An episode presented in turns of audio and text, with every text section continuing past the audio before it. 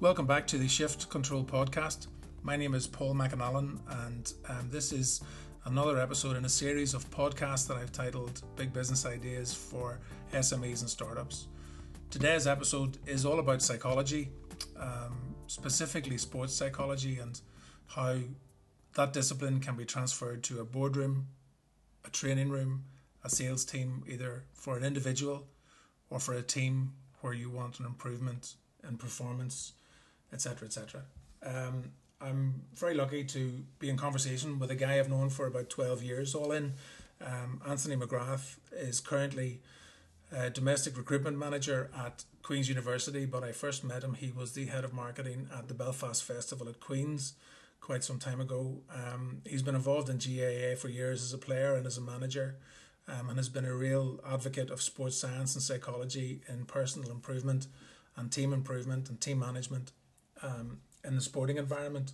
And so we get about an hour and 10 minutes with Anthony where we discuss mindset and um, fixed mindset, growth mindset, um, motivating factors, how to put um, in place procedures and the process to help improve performance in individuals. Sports psychology, I suppose, is a little bit of a. There's some people who would think it's it's a second cousin of witchcraft. There are those people who completely swear by it. I would be in the latter camp. I think that um, it's something that I've seen in action where um, it has helped people improve their performance immeasurably, almost. Um, ironically, immeasurably, because it is all about measurement. The dictionary definition of sports psychology is uh, interdisciplinary science that draws on knowledge from many related fields, including biomechanics, physiology, kinesiology, and psychology. Um, in the next hour and whatever, Anthony goes into all of that. Um, it's a fascinating conversation. I was very lucky to um, to to get Anthony's time because I know he's very busy. Um, I hope you enjoy it. I hope you get some benefit out of it. Um, and I would be interested in hearing your thoughts. So you can um, hit me up on Twitter or go to the website and leave some comments as you see fit. But for now, um, thanks for joining me, and I hope you enjoy the podcast with Anthony McGrath on psychology. So we're live now, Anthony. Um, a, I'm delighted to have sat here in the studio with me today, Anthony McGrath, um, who I've known for Belfast Festival of Queens. Anthony, how long is that?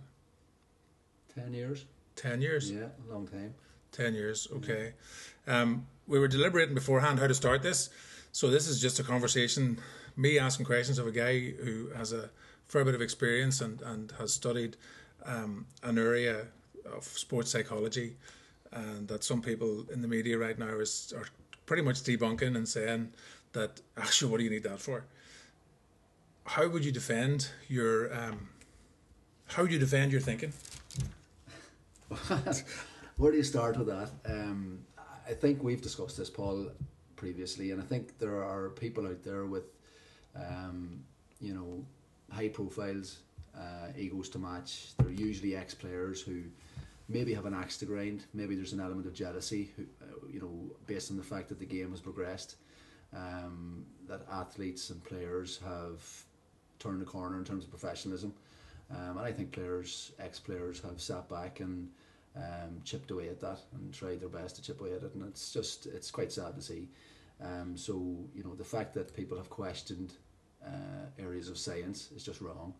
Um, and it's quite sad to see, as I say, you know, um, you know, if I was talking to a player now, I would ask them, and if they were putting doubt on, on the area of sports psychology or any element of sports science, I would ask them, you know, every time they go out and perform, do they go out and perform to the maximum of their ability? So if the answer is yes, great, I want to meet them. I've mm-hmm. never met somebody yes yet with a, an answer of yes. Um, if the answer is no, then there's a lot that can be done. There's a lot can be done around mental preparation because um, if you think of a player um, and the various facets of a player, you know, so technical, physical, um, tactical, and mental, all of those areas can be developed. Um, if you break any one of those down, each of those areas can be developed, and only one of those areas is is mental. Um, you can argue and debate all day long which one's more important. They're all important. Um, so if a player is to develop, or an athlete is to develop, or a person is to develop, they have to recognise all those elements um, and the mental is part of that. Is part of that mix. Um, so what I would say to any critic is to take a look at uh, the development of any person or player or athlete um, and put that right in the centre of it because mental is a core part of, of development in anyone on anything. Yeah, okay. Um, for fair play, and, I, I'm, I'm almost tempted to apologise for throwing that question at you because we have discussed um, a, a kind of an agenda for this podcast. Um, why am I bringing into uh, business and SME and uh, startups arena the whole idea of sports psychology? I personally buy into it completely. I think there's a psychology in in winning anything. There's psychology in winners. There's psychology in performance improvement, and um, I know you and I have discussed this a lot. That the similarities between um, high performance individuals as part of a team that goes on to become a high performance team can be on the field or in a boardroom or in a sales team. Mm-hmm. And um, I just think that uh, for those listening, I just wanted to try and uh, give some justification to that really abrupt question, but it gets the whole thing kicked off. So thanks very much, Anthony.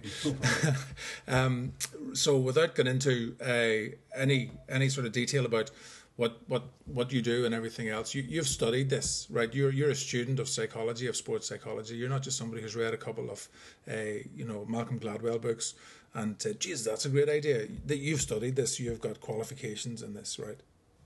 Yeah, fortunate enough, uh, I, I started coaching a few years ago, and uh, I got really interested. I got a number of qualifications around sport, uh, strength and conditioning. Um, and then I didn't feel that was good enough. I wanted to know more, and master's in sports psychology. Um, but you know, you're learning every day. You're learning uh, by doing, and you know, when I'm out coaching with a team, I'm learning as much from them as they are from me, and that is the important aspect. So you're learning all the time. Um, the theory is important. So the theory of what you learn behind the science is an important aspect. That's the foundations of what you're trying to do but it's the application and the applying mm. of it mm. is, is is the exciting bit. That's why you do it. Um, so for me, the sports psychology bit is um, it's no more important than other any other aspect. Um, but it's an area that intrigues me and it continues to intrigue me. And the more I learn, the more I want to learn because the more I realise I don't know. Um, and that that in itself is exciting, you know. And I would encourage any player to to, to get involved in mental preparation as part of their overall development.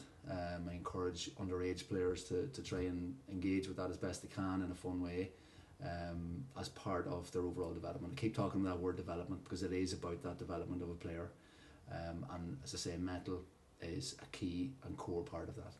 So just um, pushing on through to, a there's a word that people, um, mindset is, is sort of very much in, in, in the vernacular these days, um, whether it's down to um, again, some of the contemporary writers, Carol Dweck has written a brilliant book on mindset that I've read, and that's whetted my appetite and intrigued me about, um, you know, a fixed mindset and a growth mindset. Um, so let's try and make this as relevant as possible and try and apply it to to a, a sales team or to any kind of team. You're coming into a team um, that you know needs to improve their performance. Okay, what kind of process do you need to undergo as a coach or as a as a manager or a trainer to try and get people to turn their mindset around and motivate them to improve. Mm-hmm. What is that process? Yeah, so the word process is an interesting one because process doesn't mean a quick fix. It's not overnight. Um, a process means a process. It means going through various stages to get to where you need to go. The way I would use an analogy for this would be um, to look at the building a house. So if you want to build something, has to be laid on solid foundations. Um, and that in itself is a process. So if you want to get solid foundations for your team to kick on, to develop, um, there are core things that you have to, to analyse, to develop. And for me, they are agreed vision, uh, deciding what your vision is going to be, um, agreed individual and team goals, so deciding what those are going to be. Um, are there elements of that that needs to fall out of? So, for example, the code of conduct would be a really interesting one for a, a team environment. Um, so ultimately, it's about analysing your visions and your your values. So it's based on your values, your collective values as a team. This is something that, for me, once you engage in that and once you um, you basically conclude as to what your team values are, that is the foundation to kick on. Um, you can only do that um, by hard work, and that takes a number of sessions. That takes it can be painful, Um, I've been involved in uh, team environments where there's been arguments, uh, there's been disagreements, um, but that's part of that process you mentioned. So that process is very, very important to get to the next stage. Um, if I'll, u- I'll use an example to try and illustrate this, Paul, if I can. Um, and probably people out there will know the fact that the All Blacks are, you know, one of the best teams in, in any sport. Um, so they've been going for the last hundred years. They have a success rate or a win ratio of seventy five percent. Now, if you had seventy five percent in your um, success ratio for your season this year, it wouldn't be too bad a season. But to have it over hundred years is phenomenal. So to examine that is an interesting case study in itself. Um, so, for example, um, 2003, 2004, All Blacks had a disastrous World Cup. Very unusual. Uh, players had um, high profile players were ill disciplined, some were um, in the media for wrong the wrong reasons, uh, were drunk, etc. And this was very unusual for, for All Blacks. Um, so, a guy called Graham Henry went in and decided to look at a number of things. And one of those things was culture and the team culture and the ethos within the All Black uh, setup. Um, and for me, what he did there was the foundations. He looked at the foundations. So, what was that house built on? What sort of foundations was it? He looked at the values, he looked at the goals, the performance goals, etc., and he looked at all those key things. Out of that came five key things, which I think are very important. Any team out there in any environment can learn from these, um, which I think is the, the exciting bit because they based their culture on humility. And humility is a very important thing. It's part of the New Zealand culture. Um, there's a lot of parallels between ourselves here uh, and that part of the world. And out of that, they came up with a, uh, a phrase called sweep the sheds. So, in other words, no one looks after them, they look after themselves. Mm-hmm. No one, need, they don't need to bring hired help in, they look after themselves. The second one was to follow the spearhead. So, they looked at their, their culture within New Zealand um, so if three hunters go out in the Maori tradition, for example, and they're trying to hunt deer or hunt whatever, and the three spears going in the one direction, um, there's more chance of success than going in different directions. Um, so they they base their culture, follow the spearhead. In other words, it's all about the team. Mm-hmm. So the team environment, uh, all going in one direction. The other one then was uh, champions do extra.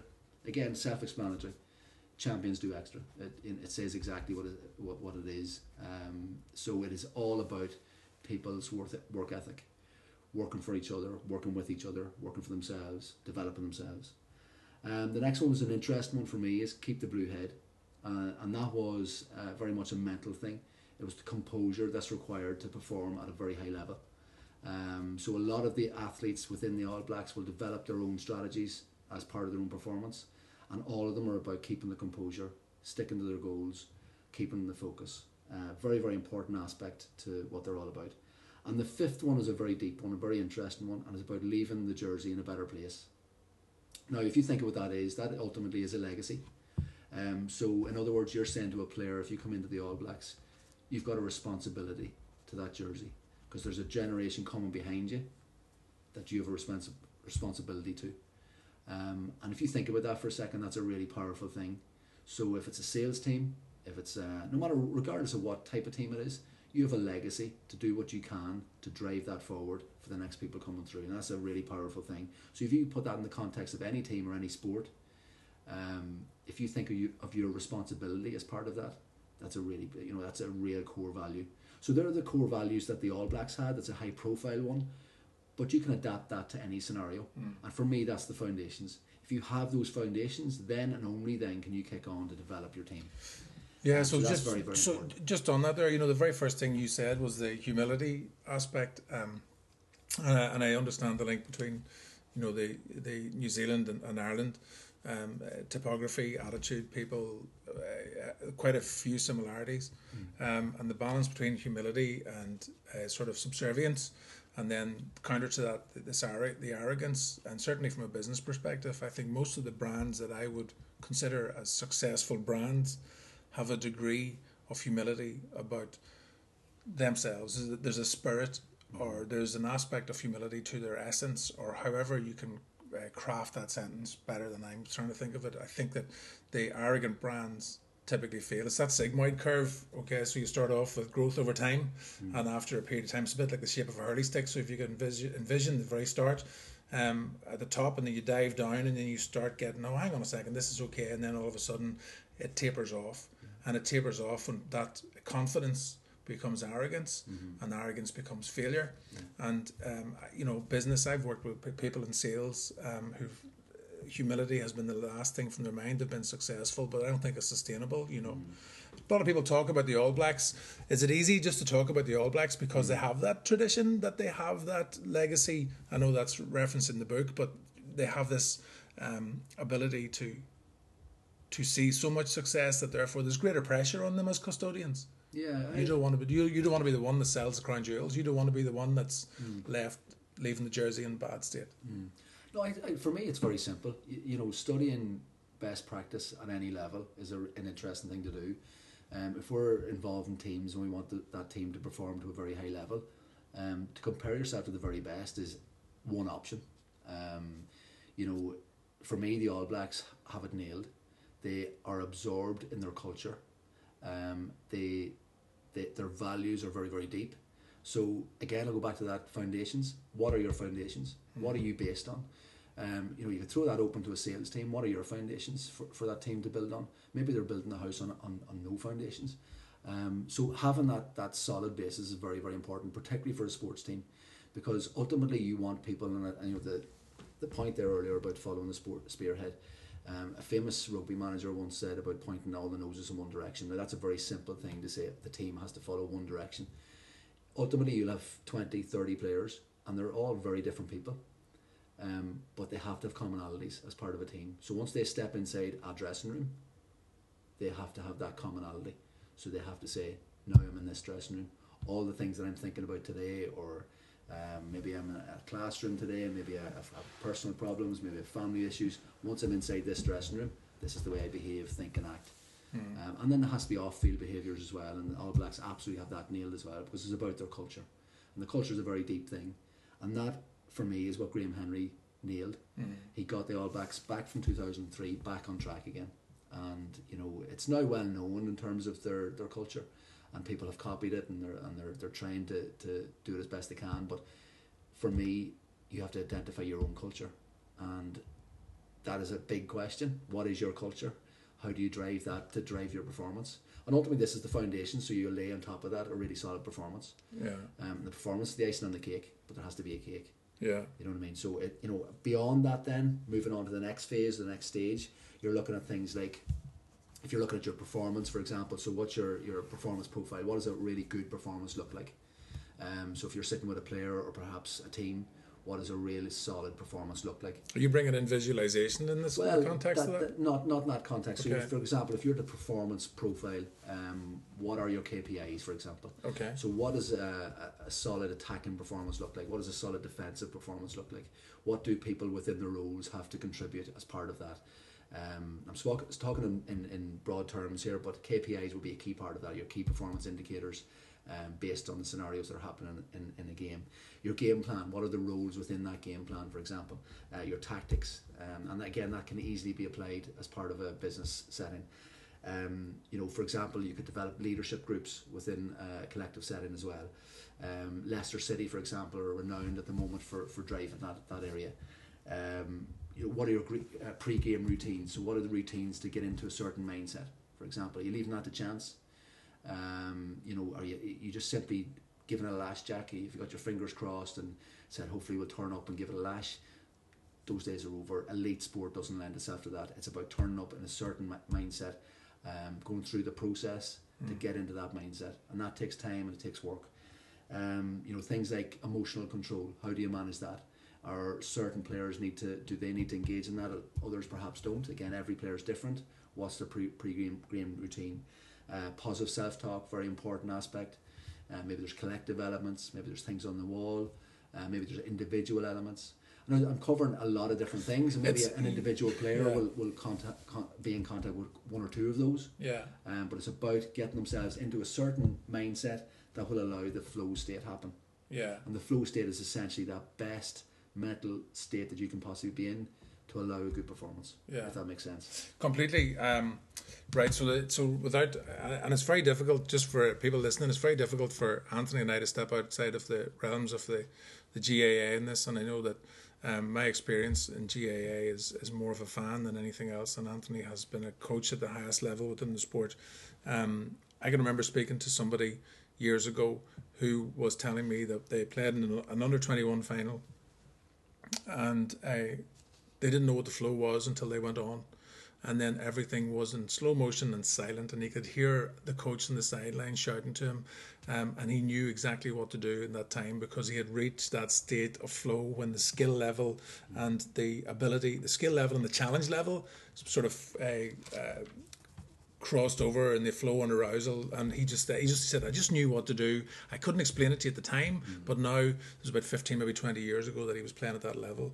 Um, and I think it's the same in business too. I think whenever you know that you've done the preparation for, for a presentation when you have come in with your mind and eating nutrition and even in sales is very important. You a lot of guys drinking a lot of Red Bull and drinking and overloading and coffee, but that spikes your performance, and it spikes your performance typically in a bad way. Mm-hmm. So if you're you're really really um, into the whole um, nutrition, preparation, sleep, um, everything else, but you can see salespeople who go on their zone, and, and you know it's it's everything you're talking about there. Mm-hmm. The, the, par- the parallels are, are, are, are uncanny almost. Definitely, yeah. yeah. Um. So right. So then so, a mindset of a team, is there a team in particular that you could reference that is a really good example? Trying to maybe step out of GAA again, who for a team that is Leicester a really good example right now of a team that's just gone from yeah. relegation last year and all of a sudden they're they're now qualified for the Champions League. It's still Roy the Rover stuff. It's it just is, unprecedented. It is, it is. It's fairy tale stuff, and it's uh, they're probably the best example out there at the minute of of a team that's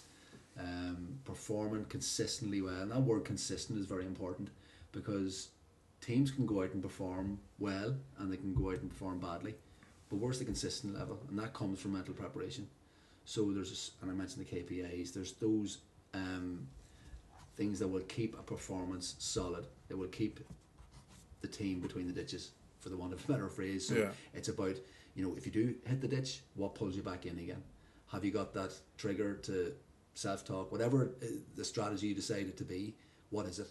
Or do you leave it to chance? Do you wait and give it a lash and, and hope for the best? So you, I'll use Leicester as an example, for example, and, and you know I think it's a very good one at the minute. There's a guy called Ken Way who's their current uh, performance psychologist, and he's on record recently uh, uh, talking about you know the season and how it's gone. And obviously he's a, a character who uh, people want to hear from because of, of how well they're doing. Um, but interestingly for me, Claudio Ranieri is is their manager, and the thing I remember is when he was appointed a couple of years ago um, was how vocal Gary Lineker was, who's a big, mm. obviously Leicester fan, Leicester boy, all that sort of stuff. Um, and he was very vocal at him being the wrong appointment. Um, but if you look at Cla- Claudio's background, um, he's absolutely got loads of, of evidence there for a man of growth mindset, a man who uh, develops leaders from within. So he gives the power to the players. And Ken Way, who I've just mentioned, is on record recently as saying, I do very little it's the players who do everything. They drive everything from within. So there's big characters in that dressing room. There's uh, people in there driving the thing forward. Um, and that, you know, I mentioned earlier all the little things you can do to drive uh, performance and setting up leadership groups. But within that squad, you've got leaders. Now, a fixed mindset would tell you, well, they've had no injuries. They've been very lucky in that respect. A growth mindset would tell you they've got leaders in that group. Um, they're very calm. We talked about the flow state. I'd say there was many an occasion this season where they were absolutely in that flow state, mm. um, because they've done everything in terms of their preparation to get into that flow state. They engage heavily in mental preparation. I know that. Um, and Ken Way would be a leader in in that area. They're seven or eight points clear in the, the Premiership at the minute. That's phenomenal, um, and that's you know you have to examine as to how they're there. What is the case? Is it simply that they have high quality players? Most people would say that they don't. Um, what do they have? You know, we mentioned humility there a while ago, Paul, and I, I think this is an interesting one in that if you have something that the competition don't doesn't have, does that make you better? Well, probably yes. And I would guess that these players who are much less money than the rest of the Premiership, uh, they've come from the non-leagues. You know, their striker, for example, is a guy who three years ago was playing in um, non-league football. I think that's um, I think that is just for me that's that's remarkable. And if anybody needs an incentive for it, can happen. It can, you can do it. Yeah. In, in, in, any sport and in any business, you know, if you're working as a salesman or you're working in telesales, yeah. and then you think, well, I'm always going to be stuck here. I hate this company, or it's the fixed mindset. You know, it's my, it's not, it's, it's, it's not them. It's, it's not me. It's them. Everything around is the, is their fault. Or you just decide, no, actually, you know, talking earlier on, the obstacle is the opportunity, and mm. you just, you know, the obstacle's the way. Totally, and they had their goals at the start of the season. They're on record now saying what as to what they were. Um, but they had their performance goals as well, and they continued with those. Once they achieved their, their goal of staying up in the Premiership, they probably revised those and they looked at their um, their performance goals. And their performance goals have been solid week in week out. Um, yes, they've hadn't they haven't had injuries, so they hadn't had to test their squad, but that's part and parcel. They accept that they are where they are and they move on. There are other examples, like you know, you look at individual examples of high profile athletes. Um, you know, Rory McIlroy, for example, would be a key one who's now engaging in mental preparation. Um, it takes people almost uh, to appreciate it. They've probably fallen off a cliff at certain stages uh, in terms of their career, and then they get back on and say, "Look, I need to engage in mental preparation because it's part of uh, as part of the game. Golf is probably one of the most demanding games in terms of uh, the mental side." Um, so Rory McIlroy, for example, there was a headline a few years ago. Um, I think it was 2010, 11 when he had a disaster. I think it was in the, in the Masters. Um, and there was a headline Rory learns how to bounce back. Mm-hmm. Um, now, what does that mean? That means the word learn was the most important thing because he, he engaged, he, he learned from having uh, fallen off that cliff. Um, so I, I, mentioned just a quick one earlier about teams keeping it between the ditches. You know, teams absolutely will clip ditches every so often. They will fall into the ditches. They may stay stay in the ditches for a while. But I'm using that analogy for a reason because sometimes people can't get out. Mm. Um, and it's about having done the work and the strategies to get out of the ditch and get back on the road again and back on the horse. So whatever the analogy you want to use. But Rory has learned that. He's learned that and he's you know, it doesn't mean he's going to win every competition, mm. but he's trying to be the best version of Rory, Rory McIlroy that he can be, and that is the consistency. If he can develop that consistency, yeah. that is what Rory Rory has, has learned. You know, one of the one of the things that, that we were talking before we went went live with this about that book, The Obstacle Is the Way, and I'm, I'm I'd probably quote once or twice from it just in this session, but it's an amazing book and it goes back um, really, really f- f- quite, you know, 2,000 odd years to the Stoics. And Tim Ferriss talks about Seneca all the time and he has transcribed Seneca a lot and he talks about this in his podcast and everything else. But one of the lines that Ryan Holiday comes out with in the book, he says, um, you, you make a mistake become part of your training. Mm-hmm. You know, the mistake becomes part of your training. And that's a line I'd written down here. Mistake becomes training. And for most people, a mistake becomes an anchor, and it's just as it's, a, it's an impediment. And the self talk you talk about, the chat that mm. the most boring guy in the fucking room is in your head right now, and he's telling you you can't do something because it's a mistake. I, I can relate to that through the fixed and the growth mindset thing from playing basketball. Mm-hmm. You know, back at, at, I went to university with a coach in basketball. I, we've talked about this, and the only reason I'm trying to mention it now is because I think there's a great degree of relevance to it, and I still I had a massive problem with a coach at the university. He was the coach of the British basketball team, but he didn't pick me, and it was his fault. Like, do you know what I mean? It, honestly, I swear to God, like I was playing with three English internationals, two Greek internationals, and I was, why not picking me? Like, and and all right, that's right, you didn't work hard enough, and I I didn't try, and and somewhere along the line, he was sending a signal to me, right, lad, do you really want this? Like, you can, it's yours to do. I'm not going to hold you back. I held myself back. So in that instance, right, and that's a really interesting example. What I would think there straight away is what are the controllables? So what can you control in that scenario? So a player will come to me, for example, and has done on many an occasion. Um, they haven't played or they haven't been picked. So you talk about what is in their control at that moment in time.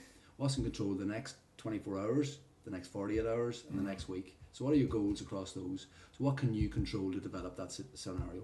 Or do you say, do you start to point the finger and talk about the uncontrollables? So the things that are completely out of your control and put your focus on those. Totally. So ultimately, it's about you performing. It's about you performing to the best of your ability on a consistent basis. If you can try and say that that's ultimately your ultimately your objective, then it's about taking control. And what your control is is the small little things that you can do in the next five minutes, yep. in the next five hours, and the next day. And if you can nail those, yeah. then you'll start to develop. And that's the growth mindset that we talked about. So, so the first thing I've written down there was be objective Okay, so if your subjectivity, it's like you know, if it's all about me, he doesn't like me, he doesn't think I'm good enough, I don't think I'm good enough. It's his fault that I feel this way. It's not because the only thing you can control are your emotions there and then. The only thing that you have is is um, the perception. You let perception kill you, or you let it drive you forward. Yeah. Your perception of that moment is what. And the, in, in, in Carol Dweck's book, whoever whoever hasn't read it, and if you're interested in this space, uh, there's a load of books that I'm going to reference on the on the website afterwards. Carol Dweck's book about mindset is amazing because it was then that I realized at the age I am now why I messed up at basketball. There was nobody there to tell me here I wasn't good enough to be to for somebody to invest the time to make him okay because they had all these other guys playing. But I kind of realized that if you know if it's to be, it's down to me. You have to take control, and it's the controllable. The stuff that you can control is what's in your head right now, mm-hmm. and it's very easy to learn to say, "Get out." I'm not thinking that way right now for you, as you say, five minutes, ten minutes, or the next twenty minutes, or the last five minutes of this game, or the first twenty minutes of the training session. So taking that into the sales environment, the first sales call didn't go well, the second sales call didn't go well, the third sales call didn't go well, and all of a sudden you're having a bad day. Really? No, you're not. You know what a bad day looks like. You walk around the streets of Belfast at half five in the morning, you see what a bad day looks like, because that's when a bad day starts when you're on the street and you've nowhere to go. You need to take control, you need to take responsibility, and you need to have triggers and all kinds of mech, because this stuff will happen very frequently, Anthony, mm-hmm. right? Mm-hmm. Absolutely, yeah. yeah. I'll give you a quick example just as you're speaking there. An example has, jumped into my head. Um, a player I was working with. Um, a few years ago now, and uh, he was he was operating at a, at a decent level. He had a big reputation, um, and he was performing consistently poorly across a number of games. Um, but the team was very successful. So he was seen as one of the better players in the team, but it wasn't happening for him. So it came to a point where um, it was being considered that we drop him for the next next phase, for the next game. Um, so we discussed it with him directly and, and I had a one to one with him, and he, he talked about his confidence levels. So very quickly asked him what his confidence level was in a mark out of 10. So he came back with a, a three out of three or four out of ten. So I asked him which one, which one was it? And he thought about it for a second. He said three. So we talked about it in terms of why it's a three, and we looked at the different reasons why that was the case. Um, and we looked at how we could move that three to a four in the next 24 hours by doing something. So taking control. So what are the controllables? Are we looking at the things that somebody else has taken his position, or is there he hasn't got the equipment that other people have? It's all sort of uncontrollable reasons that, that were being thrown up. Or could he do something that was going to get his confidence? So he's taking control of his confidence. So we went for this is a, a, a bit of a story behind this, but he went from his confidence, managing his confidence up to a four, and within a week we had it to a five. And within a couple of weeks before the next round of the competition, we had his confidence at 8 out of 10. Now, it might drop back every so often, but he managed it and we revised it and we looked at it an 8 out of 10. He was managing his confidence. A lot of people associate confidence with uh, the environment and things that happen them and it's uncontrollable. It's absolutely controllable. So if you can think your confidence is controllable, hmm. think about your belief and all those things that underpin that, yeah. and therefore your performance is controllable. Yeah. So this guy went from 3 out of 10 in confidence and he went to an All Ireland semi final with 10 out of 10 in his confidence. In the quarter final, he was man of the, ma- man of the match, got uh, three points from play in a very low scoring game. He was a defender. Um, so that's uh, it. Just shows you the power of this. So just this is, to, know, this is about taking control of these things. Okay, so chipping in then, how, how much responsibility would you t- not would you personally take for that? Because it's not about um, uh, you know apportioning the response. Well, I'll try it again. Do, do you just uh, hit them a nudge and then they've got to figure it out themselves, or do you have a more active role in in pointing them in that direction? I think it's a little bit of both. There is absolutely the guidance that's required there, um, the coaching. That's what a coach should do. Um, you know, there's no point in preaching at a player. Um, he has to know you care first, um, and that's the first step. And that would have been our first conversation. Um, but then it's about him figuring things out. So again, that word keeps coming up here. Is learning how best can I learn from this? Um, and he learned his way through three, four, five, six, seven, and eight. And for an All Ireland quarter final, he was eight out of ten. He went to ten out of ten, and he was back. He was back to where he was, but he managed and controlled that. He came back with solutions. Again, growth mindset. He absolutely could see the value in this. Within two weeks of us having that initial conversation, he was back up to six or seven out of ten. He could see the value in this, um, but he did the work. He figured out the solutions Um, there was a little bit of guidance there, yes, but he did the work, and and, Yeah. and that's the power of this. You know, there's a huge amount of research out there that underpins uh, the value in this type of type of preparation. Um, as I say, most people out there will leave this to, to leave it to chance. Um, I always call it fingers crossed mode. So throw the ball up, you know, fingers crossed, and, and give it a lash. It's about uncrossing your fingers and taking control of all of these little, details. When you do that, you're in control of it, and then you're on the pathway to performing well. Not necessarily success, but performing to the very best of your ability, and then and only then can you achieve success. So um, I think that I I'm fascinated by the space, and we have talked about all of this for, for I don't know how long now since we probably um, crossed swords, certainly in the GAA um, arena. And one of the things that comes to mind about um, the calming influence of things like uh, like mindfulness and taking time out to be really focused on where you are right now and to block off all of the stuff that has happened in the past Yeah.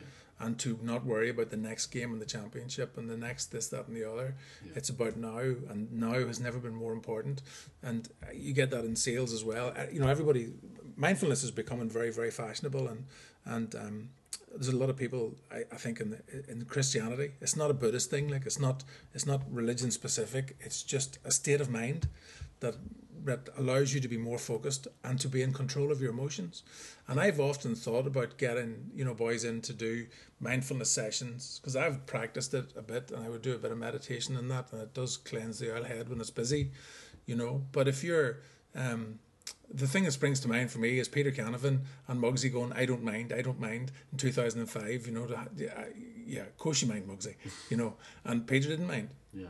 He didn't think about it, you know. And McElroy and those moments of brilliance by the All Blacks that are just there. The was it three years ago when they were defending a record of being completely through his professional season unbeaten, and it was 22-18 against Ireland, and in the last second of the game they won, and it was just the most amazing thing. But that's presence. That's being there, right there for that time. Paul, you said five words there, which are very interesting. He didn't think about it. So that's the mindset that ultimately the best performers are in. That's the flow state where you're the not. flow state. yeah. They, don't, they don't need to think about it. Yeah. And how do you get to that stage? That's the important bit. So again, do you leave it to chance? Well, it won't happen. It doesn't happen by chance. So you you you prepare in that, that sense. So we look at elements like uh, visualization, for example, is a big part of So just preparation. So, and without, I don't want to cut you in there because I don't want to forget about this. And uh, but go- through visualization now because I I would be uh, like Before I do that, Paul, Sorry, sorry, sorry. I think it's just I think you mentioned in the now, right? So, and that's a very important thing because I think all athletes, no matter what sport they, they perform in, um, that is the environment, that is the zone that you want to be in. So, I know as a player, for example, I constantly dwell on mistakes. Um, I looked at the scoreboard and I've thought about the impact and where we were. That's all the future and the past. Neither of those are helping my performance where we are. So, for example, I was dealing with a, um, a goalkeeper uh, relatively recently who dwelled on bad kickouts. So if he took a, a kick out, he was killing himself for the next five minutes. So where was he there? He was in the past. He was concentrating in the past. Was he in the future or the present? He was completely absorbed in the mistake that he just made. Um, if it was a good kick out, he was still thinking about the previous kick out. So this is, you know, this is uh, the area that we, we examined. And he developed a strategy to get into the now. So he just simply looked at front, middle, and back in, in his head, and he simply tapped his head to get back into the now, and he had one little phrase to use on that. Now, it worked for him over a period of time. He had to revise it every so often. It's not something that's just going to work forever, and I found I found my mental state, and that's it. He had to work very hard at it. So that's the bit that you, you have to work at. And every athlete, if you want to perform well, if you want to in business environment, you want to perform well. Where are you now? Are you absorbed in that task that you're doing, because that's the flow state or are you thinking about previous? Are you thinking about what you're going to have for lunch? Where are you going tonight? All of those things will affect your performance and affect your behaviours, and that's so. Sorry to interrupt. No, no, it's class. right. I think Right. that's So, so. I, what I'm going to do now is I'm going to just take a, a, a, a. We're not going to stop, but I just want to remind people where we are here. Um, I'm sitting. Uh, I'm Paul McAnallen. Um, that's Anthony McGrath.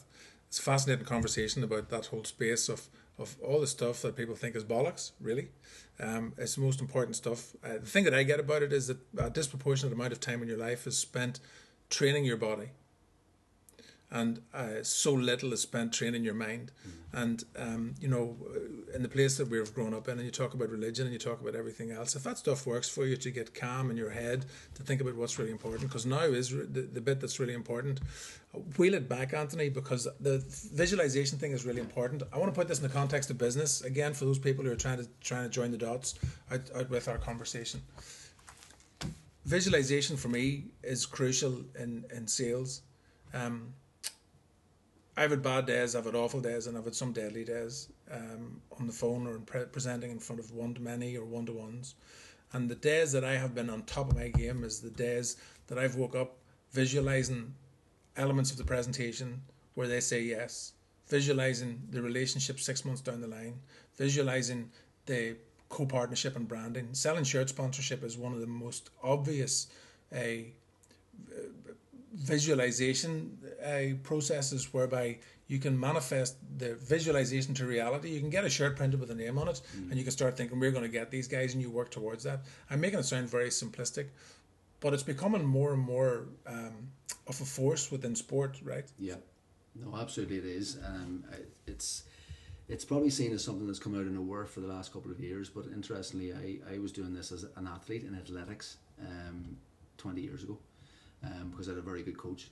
Um, and I found it massively valuable. Then when I got into this area and started to study this area, um, I really could see the research behind it and um, the importance of it. So just to very quickly give you, I'm not going to get into too too much theory, but um, if you um, visualize, you close your eyes, you get into a certain mental state, you relax, um, and then you start to visualize a certain element of skill, a skill that you've re- acquired, and you start to visu- visualize that, you see it uh, at first hand and you experience it. The same part of the brain fires as if you were actually undertaking that skill in real life. In other words, you're training that part of the brain. Mm-hmm. Um, so you know, there's huge value in that area. I, every time I've been involved in the last few years, we have engaged in it. There's t- there's obviously a lot of skepticism around it. Um, there's a lot of people who will start to um, raise their eyebrows and think, "What the hell is this?" Um, that takes a little bit of time to get over, overcome. Um, but you know, the players do do get absorbed in it. Um, they do start to perform um, consistently well, and it's part of the mix. There's other elements of mental preparation, but it's part of the mix. And I would ask players, um, teams that I've been involved in, to engage in that on a nightly basis, just before they go to sleep. Very, very simple thing. Five minutes. Um, simply draw back a, a, very good performance previously, think about a couple of things, and then think about the next performance. It's that simple.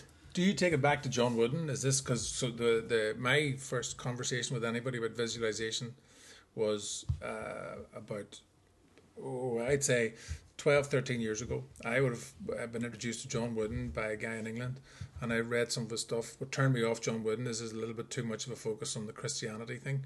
Not that that's a bad thing, but I just think there's, you know, um, Kareem Abdul Jabbar wasn't a Christian you know, so the he was part of the UCLA team mm. and also went on to the LA Lakers and, and all that sort of stuff. So I think it's not, it's not about the religion thing; it's about the application of it. And John Wooden allegedly took five guys from his team. John Wooden was one of the most successful basketball coaches in, in uh, UCLA history. I think he'd won eight or 12 championships in a period of 14 years. It's been unrivaled and unsurpassed since. And Wooden got five guys to sit down and do what you're doing, sit down mm. and, and get in the zone in a chair in a room thinking about taking free throws. And then he got the other five guys to go out on the court to practice their free throws. Yeah. And the next day they went head to head, and the team that had been visualizing hit 98%, and the mm. team that hadn't hit 95 Now, that's a nice little story, and anecdotally, there's probably a lot of stuff has been lost in that time, but that always stood by me. That always stood by me as like, I don't think it's it's like, as the Americans might call woo woo, or maybe people in around Belfast might say a load of bollocks. I think there's a lot in it. You know. No, look for me, I, have just simply been convinced by the research. The research in that area, it, there's nobody can can argue with it. It's there in black and white. There was research done in in uh, in America, and very simply, it was about uh, developing strength in your hand. Um, so very simply, what they tried to do was they split uh, people into groups in a university, split people into groups of three. Um, so one group, for example, Group A had to they had to do nothing, so they didn't develop anything. Um, Group B had to develop they to do physical exercises on their hands and they had to develop the, the strength in their hand. And the third group had to do visualization. Um, so they were visualizing the same as Group B. Uh, group B, who did the physical side, um, they developed by 54% in terms of strength, over a, a three week period. The third group, which is the visualization group, developed by 31%.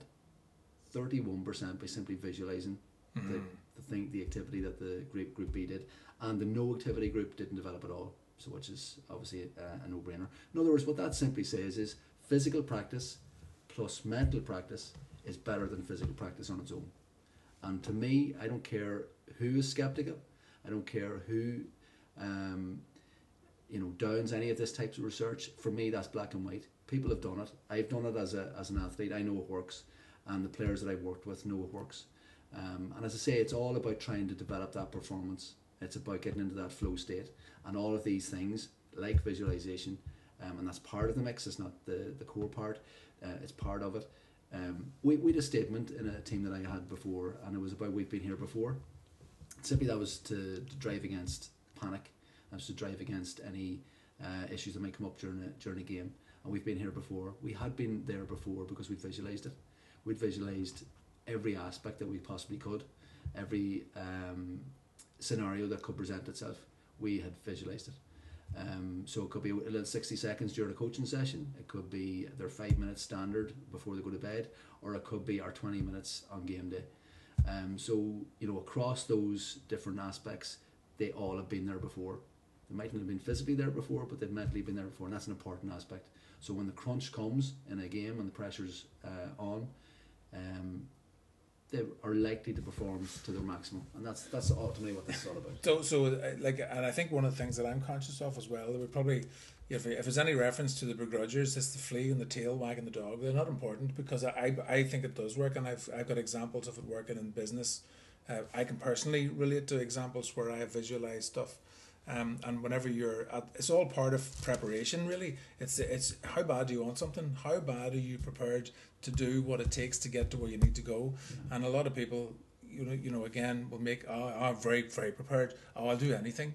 And you know the doctor the hip hop preacher who talks about meeting the guru on the beach and getting your head shoved underwater and what does it feel like to be out of breath? Well that's do you want it bad enough that you can't Mm. breathe? And for some people that sounds yeah but that's the difference between success and failure is it is inches, it's small stuff, but it's those we talk about the you know the critical stuff, the really really critical stuff, and making sure that if you want something, that you leave no stone unturned, that you do whatever it takes, mm-hmm. and that's not that's within the confines of the law. People like Lance Armstrong perhaps did whatever it took out, out with the confines of the law, but you know you're talking about amateur sport, you're talking about working in a business environment where if you're not hungry for the sale, some some competitors hungry for the sale. Somebody else is. So what do you want to do? Like you get up in the morning and say, "Yeah, I got up really early this morning. I'm really up for it." No, it's what you do when you're present and what you know. It's complex. Like it's not you know. It may Yeah, maybe sound yeah. easy. It's No, you mentioned Lance Armstrong there, performance enhancement. This mental preparation is performance enhancement. yeah. Legal, but it's it's there and it's everyone can access it. Um, but unfortunately, a large section of the population still don't recognise it as a performance enhancement. I think in the next generation, everyone will be engaged in this Yeah, uh, as part of you know, as I say, there was a time when people were slacking off strength and conditioning, and they were calling them bodybuilders. That is science. You're arguing with science, and you know only a fool would argue with science. You know, it's just Or a Christian. or a Chris- yeah, that too. Yeah. Oh, that's three times that I've referenced that I, I, I to bless myself when I remember how to do it. So, um, right. So you we're building blocks here. You've got your foundation. You're talking about you know setting the vision, the goals, and the values. You're talking about the key performance indicators. You know that's exactly what a sales manager or a CEO will do at the start of every calendar year or every financial year. Or in Japan, they talk about 5, 10, 15 year plans. You know, Yeah. Well, you got people working in your team, right? You got guys that you're working with, um, and it's very obvious that there's a, a fixed mindset in one person. How can you shift that? Like, how how can you? Do you think there's a value in focusing on one person who's got the fixed mindset, or do you, you know, do you think well you're not going to start in this team, and and the parlance in work is that you know in the business environment you're going to struggle here, so you're trying to performance manage them out of the business or whatever it is. But if you've got a fixed mindset, what do, what do you do to? Uh, how can you turn that around? Yeah.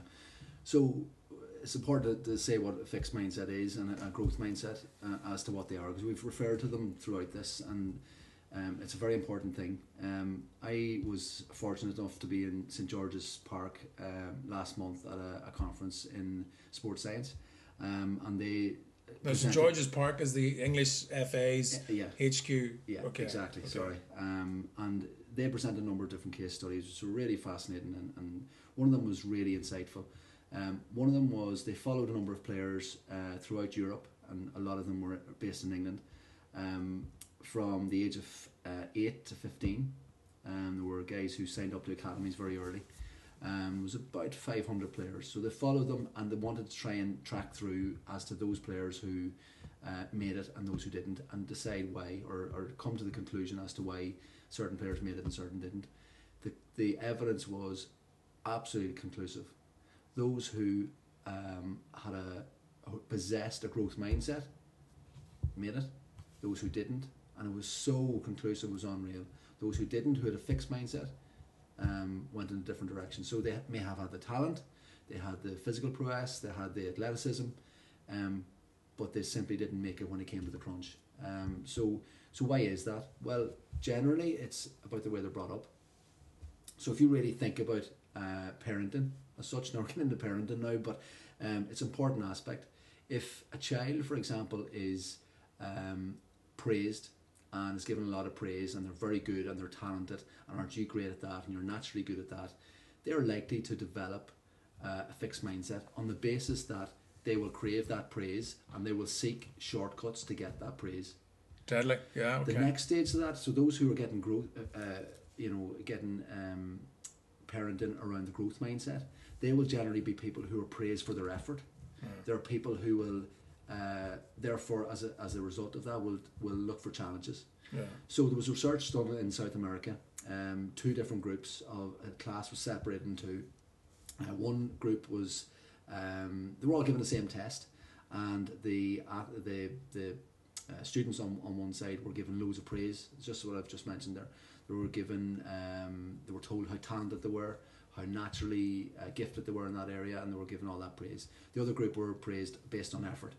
Um, three weeks later, they were asked which test they wanted. Uh, they were given another test. They were asked which test they wanted. Did they want the easy one or the hard one? 95% of those who were given the initial praise to say they were very good, they went for the easy test because they wanted that praise again. 95% equally on the other side. Um, because this research was carried out through North America and after this with thousands of kids and was completely coming through consistently. Those who were um, given the um, the feedback of the challenge, they absolutely rose. They wanted the harder test. Um, so that's a small insight as to how you develop a growth mm. mindset and how a fixed mindset evolves. People would think it's automatically, you know, people half glass, glass half full, half empty, um, and that's innate. It's not the case at all. It's their environment. It's how they're brought up, and that goes into coaching then as well.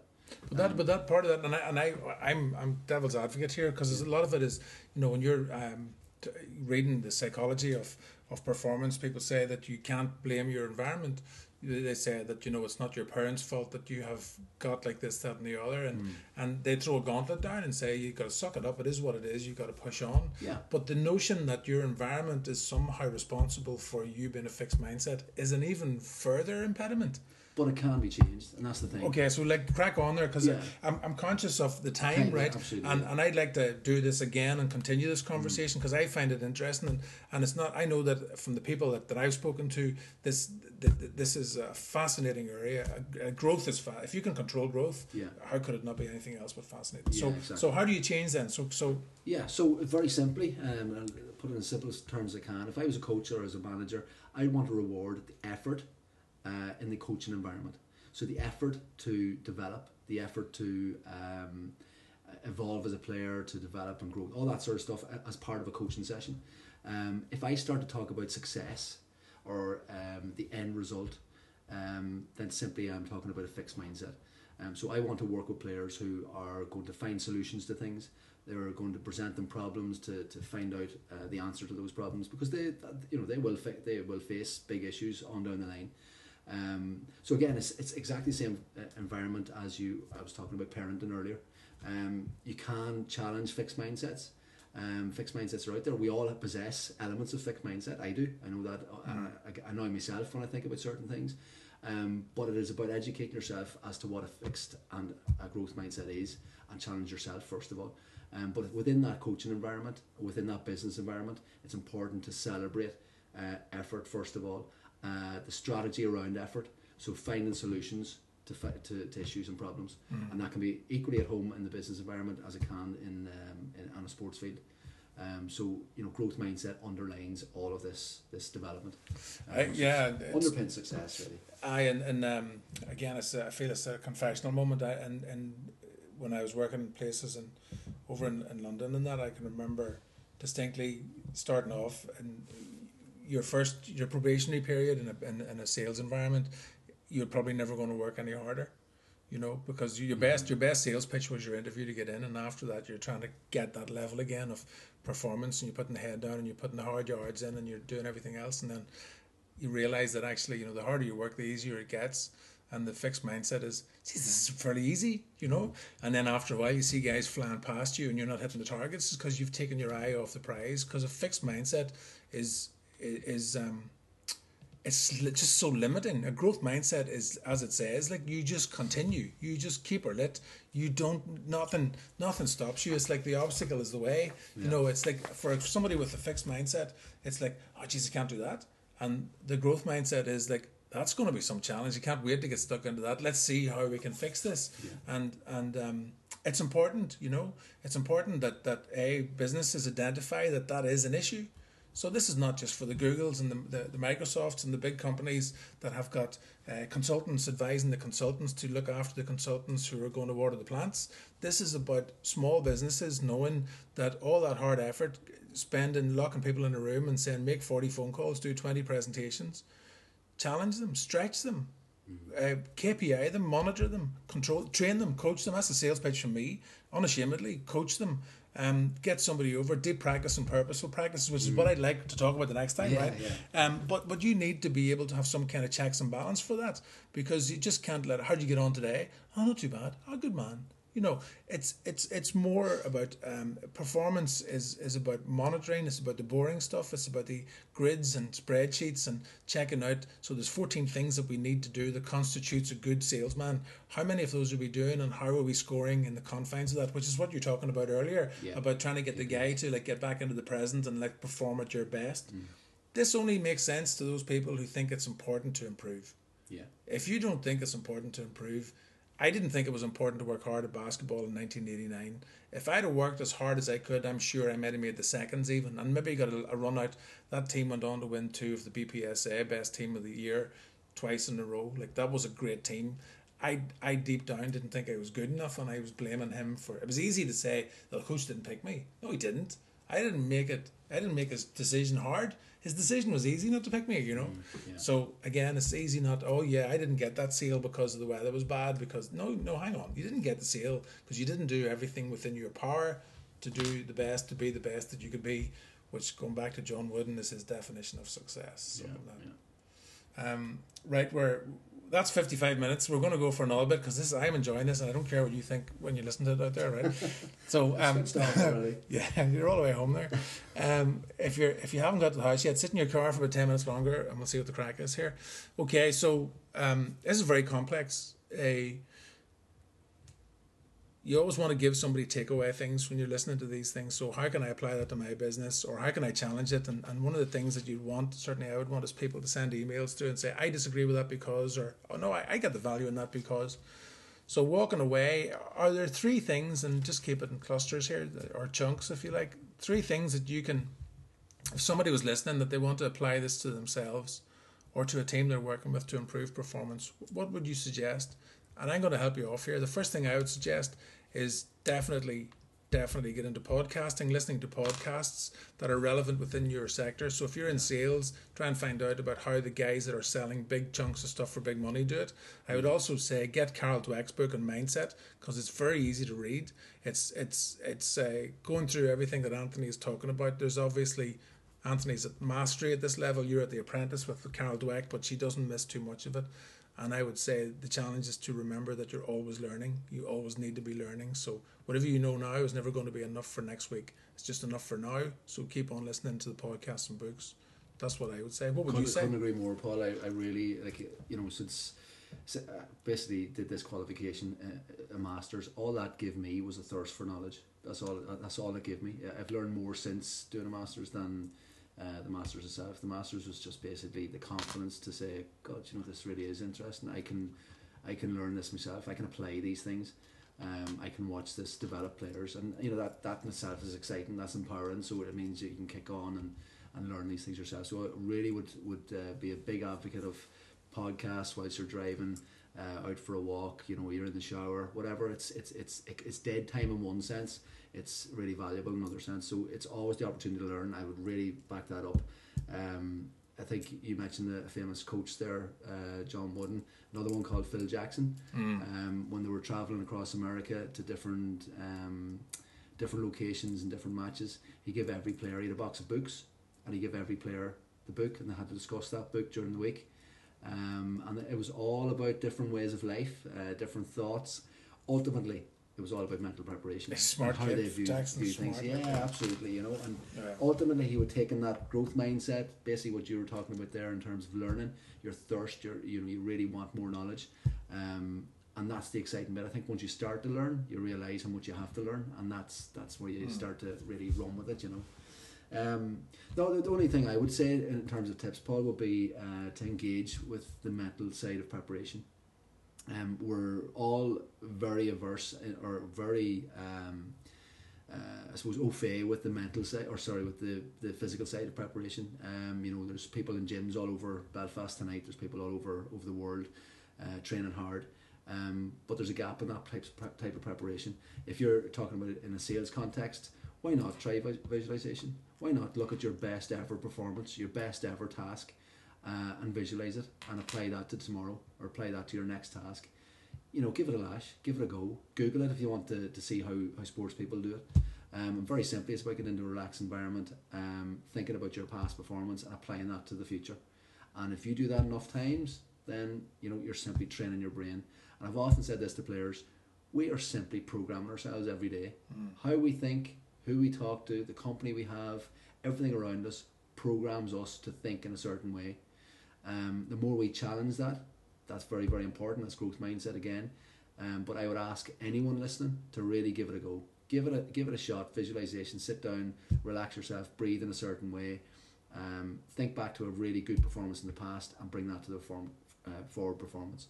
Um, give it a lash, see how it goes. Um, I think that's a, that's a, that's an excellent uh, piece of advice. And you know, if you look back and, and you think of times in your life when you've come to really critical moments, um, and you, you, you, you consider the moment that basketball here, uh, Michael Jordan, um, Phil Jackson, consider Mm. your boss, you, but consider all these other moments where you're engaging with other people, and you know, going to going to speak to the bank manager. Did you prepare for the bank? Was talking to the bank manager about your loan.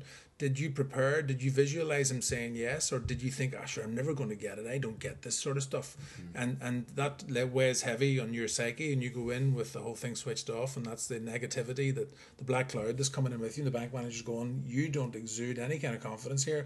I can't give you money because I don't really feel that you're wired into the whole program." These these things just happen to be all part of life. I I think that personal experience, and I talked about this earlier on, Anthony, about the your subconscious. You know, um, there's a book called The Chimp Paradox. If you if you want to read that, good luck to you. I could, I page seventeen. I had to put it down. It was Jimmy Eden. Um, but the whole the whole notion that your subconscious, like, and the best example I can give is you're driving a car and you learn your your to pass your car the, the, the driving test, and everything about that is almost like a phase of deep practice. You've got a guy on your shoulder telling you you're doing right, doing wrong. He's he's encouraging you. He's motivating. He's he's you're doing mirror signal maneuver. You're doing all of these things uh, sequentially. You're uh, you're controlling your own uh, body temperature because you know what the sweaty hands feel like. You're trying to control. You're trying to get to your optimum level of preparation. So the guy says, "Well done, Mister McAnallen. You have passed." And then once he says you've passed, you just start becoming a really bad driver again because your subconscious, you yeah, I'm really good at this now, and that's neither fixed nor growth. That's a little bit in the middle where, and I always think you should really challenge your subconscious. So if you're driving home some way, drive home a different way. If you walk through town some night, walk through a different way. If you go to the same bar every Friday night, go to a different bar. If you're always watching the same programs, challenge yourself to watch the news on Russia today at nine o'clock and see how they think about it. Challenge yourself because your subconscious is really happy with the job you've given it. Like it just loves this whole like I, everything's dead on here, you know. And yeah, it's mediocrity. You know, and our society probably drives that at us every day. Mediocrity is good. Be safe. Um, pay your taxes. Be a good citizen. But there's much more, and you know, there's and that that simply is mindset. It's simply how we think and how we view things. Um, I don't know anything near enough what I hope to know in terms of this area, um, but that's the exciting bit. Mm. That's the bit. That's the chunk that I want to want to get into, and hopefully a year from now I'll know more than I did today. And that's, as I say, that's the exciting bit. That's that's what I want to get. I have to ask this question because it's a, it's the time of year that's in it. So, uh, you're coaching any teams at the minute? No, I, I know you finished a coaching session with with Donegal and and. Um, Donegal and Tyrone together in one room, all that sort of stuff. But yeah, no rows yet. Yeah, no rows yet. What are your plans? Any any plans to get involved again no. soon or? no time time to put the feet up for a while. I've been involved now um, between Queens at Sigerson level, uh, Donegal minors the last couple of years, and Donegal under 21s this year. So that was back to back for the last almost five years. Um, so, and this is the first gap I've had. So I intend to use it. Or sorry, my wife tells me I, I, I should intend to use it. So yeah, uh, no, it's time to, to spend time with the family, get a, a bit of balance back again, and um, and and learn. Um, listen to podcasts every day at the minute. Listen to an audiobook at the moment. Really enjoying it. Um, and just trying to learn more, and that's that's so much out there. That's the exciting bit, as I say. And do you think, um, just on football, do you think two things? Do you think Leicester can do it, and what what can they do next year? What's where, where do they go for success next year? Because right now, um, and I know that Ranieri, when he's interviewed, he always says we're safe, and that's the main thing, yeah, and that's what yeah. we set out to. And he's managing everybody's expectations, bar the players, because they've said, "No, hang on a second, we can do this." Yeah. So, what about year two? It's like you know, let's assume they're already in the Champions League. So what about year two for Leicester, and then finally, how does anybody stop Dublin in the GAA? Well, Leicester's a really interesting one. I've thought about it recently over the last couple of weeks. What are they doing right? Um, simply, what they're doing correct is that the score looks after itself. That whole phrase, they simply go out week on, week in, week out, and perform against their goals, perform against their, their KPIs, and simply churn in that performance on a co- consistent basis. That's not about winning the Premiership. That's not about coming fourth or coming whatever that's simply going to outperform each week, and that is ultimately what they're getting right. That's not about you know what are they going to do next year. I think they simply go out and perform week in week out again. So they're not even thinking about next year. I, I would seriously doubt it. You know they, they've gone past their, their team goal of staying up in the Premiership. Um, Ranieri's on record as saying you know so they're really relaxed. You know it, it isn't about winning the Premiership. They've already achieved their goal. So it's now about what's the small goals this week. What's this? You know we go back to that. What's the next five minutes about again? Uh, Jamie Vardy scoring 21, 22 goals. It's fairy tale stuff, but he's just simply doing what his goals tell him to do, and, that, and they're all the process goals. It's very much based on the process. Um, and as I say, that famous saying, you know, the score looks after itself. When you're doing all those little things right, you're engaging mentally, uh, physically, you're doing all those little things right, everything else will look after itself. And that doesn't mean necessarily winning premierships because it's about the opposition as well. It's about doing those small process things, and that's where we're getting it right. Yeah, and in the middle of that, I you know, I, as you're talking, I can I can vision, sorry, visualize two things. One is Ranieri's happy demeanor, totally uh, disconnected with his Chelsea experience because mm. he didn't like it. You could tell he's really enjoying this. In fact, he's loving it, and also those players are just smiling all the time. They, the success for them has already happened. They've arrived yeah, at success. You, know, you say, can they do it? They've, they've done it. They've, yeah. they've achieved their goal.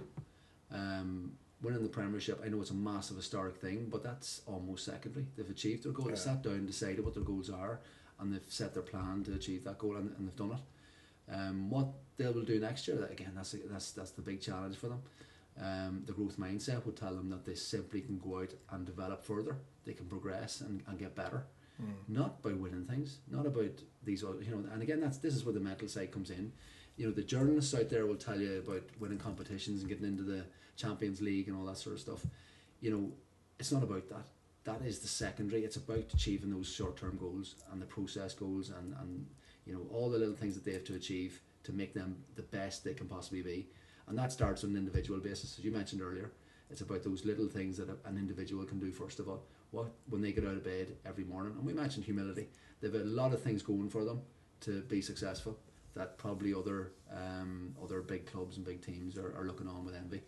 Um, there will be a massive challenge next year. There'll be Premiership champions. They'll all probably have contracts reviewed, and they'll be in a different place, Mm. and therefore maybe um, it'll be a bit more challenging for them. But that, that's the interest. And, and history, history will read also that Liverpool, Manchester United, and uh, Chelsea are all in periods of transition and therefore not up their optimum. But you know what? You can only beat the teams that are in front of you. You know, so let's not give Manchester United they oh they did the treble. Well done to them. Like Leicester deserve that. that, that you know, this is team of my lifetime. I've never seen a team like to go from potential relegation to to go to Premier League winners in the modern era.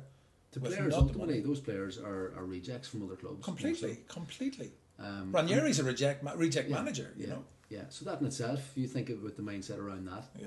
you know the what that will will have brought. Now you can argue that there are other clubs that probably have the same uh, they should have the same ethos going on. Um, but look, they've, they they engage properly in mental preparation. That's a massive thing. Other, I can tell you, the culture in soccer is not to uh, engage in that side of things. I spent a short bit of time in Nottingham Forest, um, and they were it, it was not part of the culture. Um, it is in GAA, it is in rugby, very much in rugby, um, and it is in Leicester. It you is know in why? You know Leicester's why? You know why? In, in, in the in the bigger Premier League teams, the soccer teams, there's too much money there. If you're in GAA and you know that you know, and let's just, I'm going to answer that question. Tyrone will win the All Ireland this year, so let's not worry about Dublin too much. Okay. Um, I don't think Tyrone will win All Ireland, but I think they'll win Ulster. do you? Yeah. Okay. I'd like to jump on to part two of this conversation. um, we're running past the hour. Anthony, I, I, it's been really, really brilliant, really charming. I've enjoyed that a lot. I hope the people listening have uh, taken on board something. I've taken, um, I'm writing notes furiously here that I will probably write to accompany a blog piece that goes along with this um, and give some references back to books that Anthony has mentioned. And the Legacy book in, in All Black is one, John Wooden, Phil Jackson, The Eleven Rings. I, it's here. I haven't read it yet, but I look forward to it. Um, but man, thanks very much. That was really good. So uh, Enjoyed it, Paul. Thank you. Thanks for your time. Appreciate Yeah. it. um, Anthony is uh, um, so I normally say to people hit this guy up on Twitter and follow him on his website. Anthony is a um, recruitment manager, domestic recruitment manager at Queen's University. Yeah, that's the day job. yeah. Yeah, um, domestic recruitment manager for Queen's University in Belfast. Yeah.